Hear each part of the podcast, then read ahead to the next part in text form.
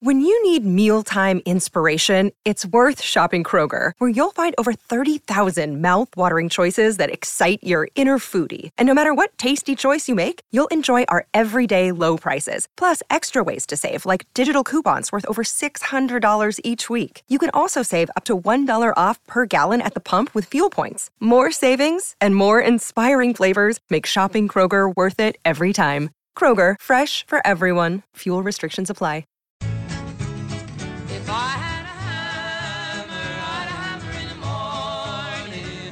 No, no, no, no, Lewis. No, no, not if I had a hammer, Lewis. Not if the. Lou. I think you're missing the tone on this one here, Lou. Just, Ah, that's great. Poor Paul Pelosi. If I had a hammer, he got hammered. Not the way you want to get hammered, of course. I He's think- alive, I so don't we think can you're joke about it. Sid. I don't think you're helping with that. No. Happy Halloween, everybody. 744 on your Monday morning. And we do put this time aside every Monday for a not a good guest, a great guest. He's the editor of the National Review, NBC, Politico. His stuff often syndicated right here because it's so good in the New York Post. And he's also a really dear friend. He is the great Rich Lowry. Uh, Rich, good morning. Happy Monday morning. Hey, what's going on? Say hello to Andrew Giuliani. Hey, Andrew, how's it going? Great to be with you, Rich, as always. Yeah. As always. It, for the record, I didn't participate in any of the hammer. Right. Or I was just waiting innocently uh, on my phone to Oh, join. it's fine. he didn't die, thank God. Who cares? Uh, I do want to play this for you, though, Joe Biden. And just so you know, I condemn that attack. So does Andrew. So do most decent people. We all condemn that attack. It was terrible. Uh, why it happened, the motivation, we think we know, but we don't know. That didn't stop the Democrats from giving their spin on it. We'll get to that afterwards. But I want to play this for you, Joe, Rich. This is uh, Joe Biden, the President of the United States, just this weekend. And when it's finished, I want you to tell me what's wrong with what he said. Lewis, go ahead. And by the way, if they do, that means, not a joke, everybody, that's why we were defeated in, in 2018 when they tried to do it. We went to 54 states. Ah, okay. Ah, 54. 54 states. How many states are there in the United States, Rich? I, mean, I mean, come on. Day after day after day. Didn't He- Obama, Obama said the same thing. What, are they counting territories or what? I- I Wait, don't did he really? it. Did Obama say the same thing? He did, yeah. 54 states at some point. Maybe they're counting Puerto Rico or places like I, that. I don't know. I don't know. Either way, it was another brutal week for Joe what They taught me in civics. I guess he uh, referred to Kamala Harris last week again on her birthday as the president of the United States. Uh, just another brutal week, Rich Lowry for Joe Biden. He's he's not running for president again. I mean, he's not going to be able to do it as soon as they uh, lose uh, in about a week here. I think he becomes effectively a lame duck, and it's just a question of when everyone, including him, acknowledges the inevitable. He he can't do this, and then they're they're going to have a, a heck of a problem. How do they shove aside, you know, the the first uh, woman um, of of color to to be vice president, and uh, w- w- she's obviously terrible though. And what's what's the alternative? So it's it's a party that they they're they're looking at it losing Congress and then having a horrible time trying to pick a nominee for 24. Earlier in the show, we played a clip of Andrea Mitchell, who I'm sure you agree with all the time, mm-hmm, mm-hmm, Rich, mm-hmm. uh, saying that the attack on Paul Pelosi was tied to January 6th. I recently read your article, I think came out yesterday, talking about January 6th not attacking Paul Pelosi. So, why is it you disagree with the one and only Andrea Mitchell, who, you know, always seems to be right about her political commentary? Well, there, there's no evidence of this whatsoever, except for he said, "Where's Nancy?" which which he might have said because he was looking for Nancy Pelosi, not because he was deliberately trying to echo January 6th. And this guy was a disturbed and dangerous man. His family was afraid of him. He had all the signs of paranoid schizophrenia. He believed there's a malevolent fairy, you know, messing with his his life, which is is not a rational belief. His uh the mother of two of his children who's in jail for attempting to abduct a 14-year-old says he's certifiably crazy. So th- this is a guy who's going to fasten on anything. He wasn't radicalized on, on online, you know, by the by the right. He was someone who believed in conspiracies inherently and believed them from the left, you know, and then believed them from the right. And it's just obviously a diseased mind.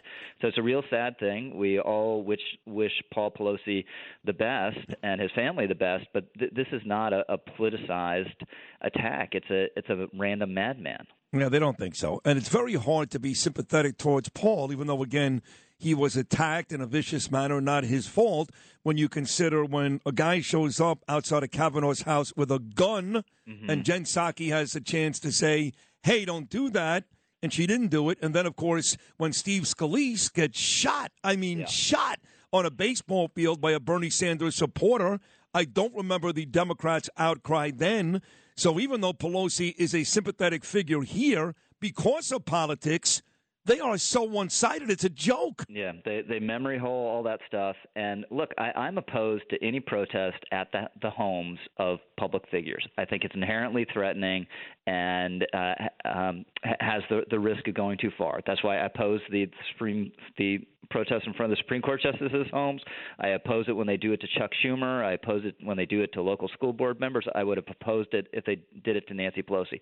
It's just wrong. But that's a consistent. I have a consistent belief on that. Right. That I'll, I'll say no matter what, and they don't. They were happy to have Supreme Court justices threatened, and they there was barely a ripple. We talked about it at the time, Sid. Barely a ripple when when this nut showed up out outside the house of Brett Kavanaugh. No, worse than that. So it, it was no. There was a ripple because Jen Psaki was asked by Peter Doocy, "Are you okay with that?" And she basically said, "Hey, that's that guy's right." She actually Mm-hmm. said that. Yeah, it happens. Yeah.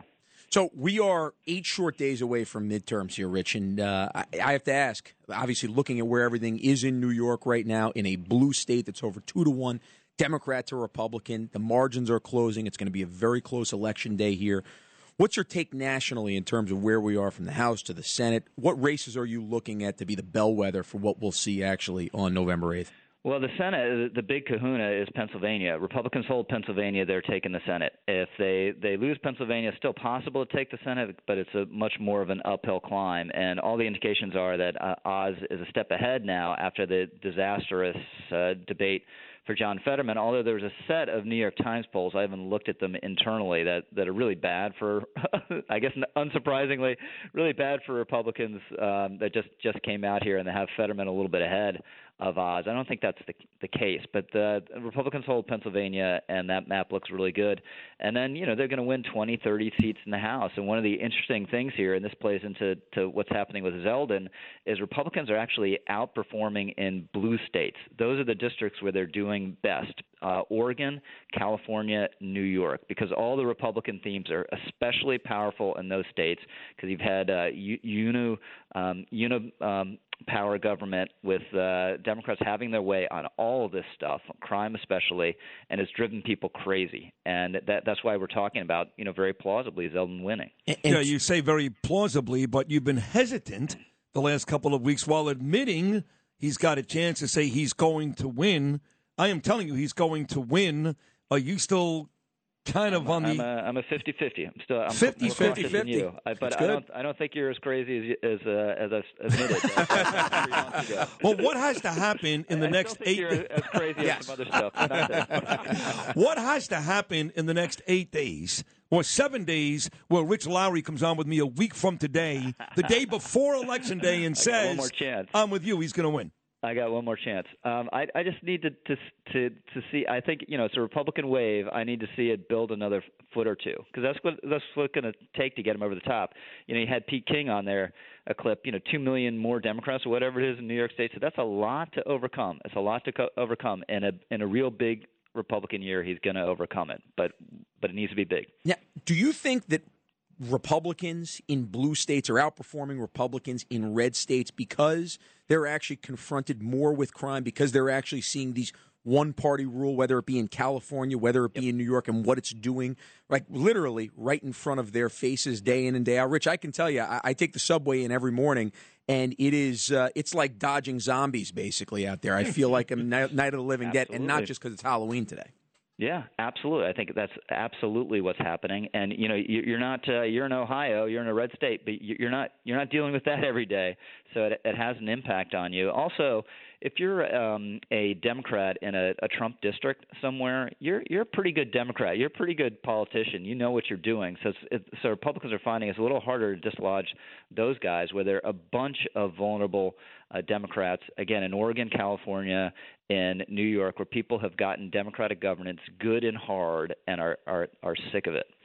All right, Rich Lowry, I've gone on my own personal crusade here as a proud Jewish man, originally from Brooklyn, now living in Queens, to do whatever I can to make sure the Brooklyn Nets get rid of Kyrie Irving. I know you're a Yankee fan. I'm not sure what your basketball fandom is.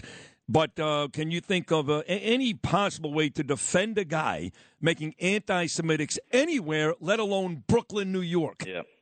Uh, I can't. I'm not an NBA guy. I've not followed this closely. Um, uh, I would I would say the the only way out is a, a groveling and sincere apology. I guess he tweeted something saying he's an uh, omnist.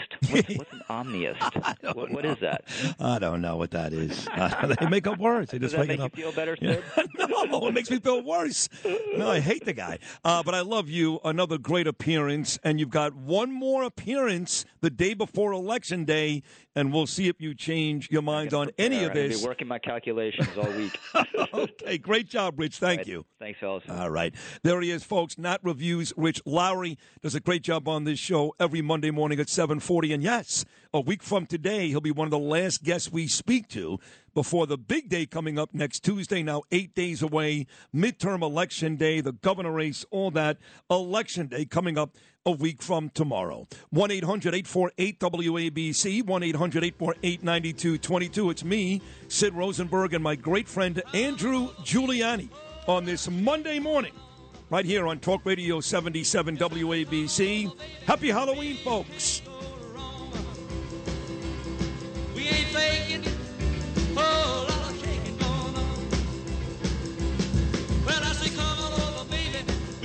chicken and